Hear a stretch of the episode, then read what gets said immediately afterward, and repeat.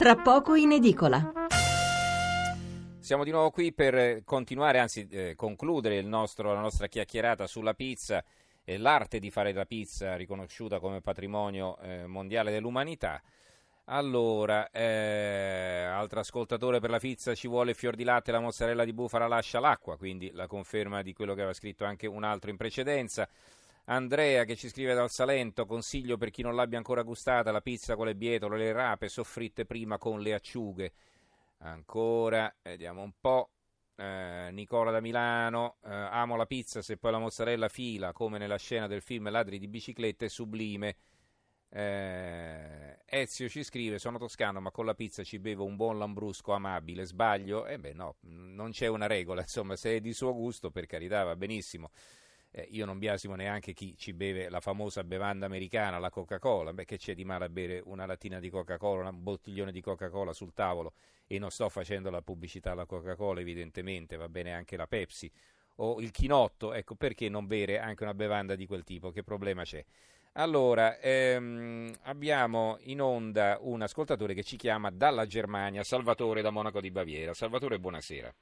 Buonasera. Allora, grazie intanto che ci ascolta da così lontano. Eh, perché ho... non ho sonno, vi ascolto sempre, quasi sempre. Ah, vabbè, ci fa piacere. Allora, eh, che ci voleva dire a proposito della pizza? Che volevo dire io da 30 anni che sto qua in Germania e adesso mi trovo in pensione.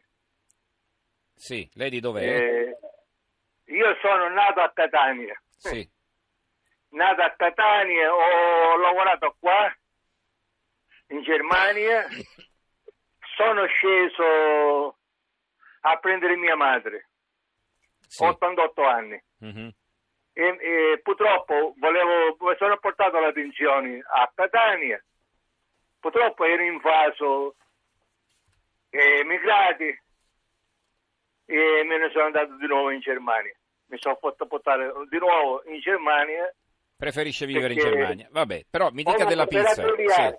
Parliamo della In pizza. Germania i pizzaioli scadenti non sanno fare la pizza Mm. e non trovo nemmeno cuochi bravi. Tutto questo. Senta, ma, eh, ma qualche- le pizzerie italiane ci sono, no, però? Sì, sono forni elettrico eh, e poi non, non li sono forni elettrici, no? Sì. Però la pizza non è come cosa compro. Io l'ultima pizza mi sono mangiato cinque anni fa, me la sono mangiata a Napoli. È tornato fino a Napoli per mangiare la Buona, pizza. buona, buona. Io qua in Germania, per non farla io la pizza, perché sono del mestiere, sia cuoco sia come pizzaiolo, Sì. me la compro al Lidl. Ah, quindi ci viene Dove meglio. abito io, qua ci stanno tre pizzerie italiane, Mm. fanno, la fanno fine, fine, fine, fine, Mhm. che poi larga, che esce pure dal piatto, Ho capito. la fanno fina, elettrici. Va bene Salvatore, grazie. Insomma, eh, lei ci dice che a Monaco di Baviera non sanno fare la pizza, purtroppo, però poi i tedeschi quando arrivano qui sono innamorati delle pizze italiane, evidentemente comprendono, capiscono la differenza e la sanno apprezzare. Allora, Perseo da Roma, ultima telefonata per questo argomento. Buonasera Perseo. Buonasera, dottor Mensolati. Bellissima trasmissione, come Grazie. sempre. Dalla Senta. voce mi sembra giovane lei o no? Sembro giovane anche di persona, ma ho 42 anni, l'ho Ah, fatti l'altro giorno. Come? Va bene, auguri. Allora, ci dica pure. Grazie. Senta, eh, nella vita mio padre è stata una guida, sempre, è scomparso l'8 agosto.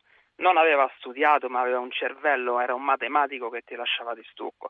Parlando con lui della pizza, perché parlavamo di tutto, e diceva papà, ma ti ricordi che buone che erano quelle pizze che noi mangiavamo nei primi anni Ottanta, che andavamo di qua e di là? Ma chissà, trovare i pizzaioli, che le napoli- napoletane che le fanno come allora. Mhm. Ma chi s- è mio padre, come sempre, disse Perseo, ma dagli anni 80, i primi anni 80, sono passati quasi 40 anni. Mhm. Trovare oggi gli ingredienti come c'erano una volta, quei pomodori lì, quella farina lì, perché tutto il mondo si è rovinato.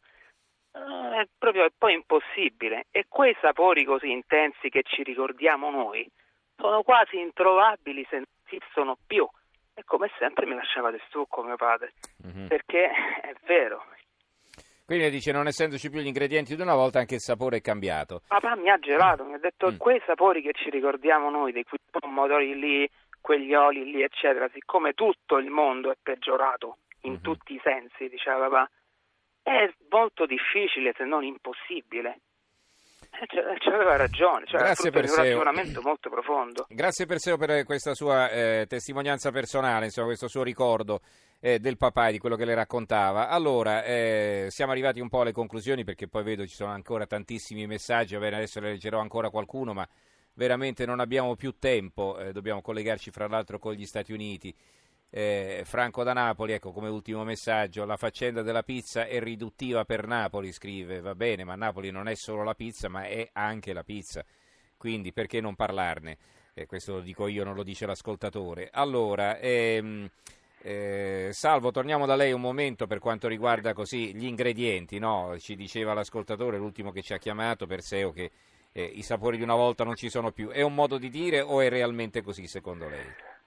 Fino a un certo punto è come diceva Perseo, cioè le logiche industriali degli anni 80-90 hanno fatto sì che alcune produzioni eh, locali, soprattutto di alcuni pomodori o di alcune caseifici, eh, perdessero, perdessero a, favore, a favore di, una, di, di prodotti di massificazione industriale, come le definisco io. Oggi però la pizza ha avuto uh, un altro merito, quello di aver scoperto delle produzioni importanti come quella del pomodoro San Marzano che era quasi scomparso negli anni 90, uh, quelli del pomodoro del Pienero che ormai era legato solo alle produzioni di piccoli orti di, di, di, di vecchi contadini del Vesuvio o comunque alla, ritorno a produrre del fior di latte con del latte di raccolta locale o di aree comunque eh, italiane, non con eh, semi che arrivassero dall'estero.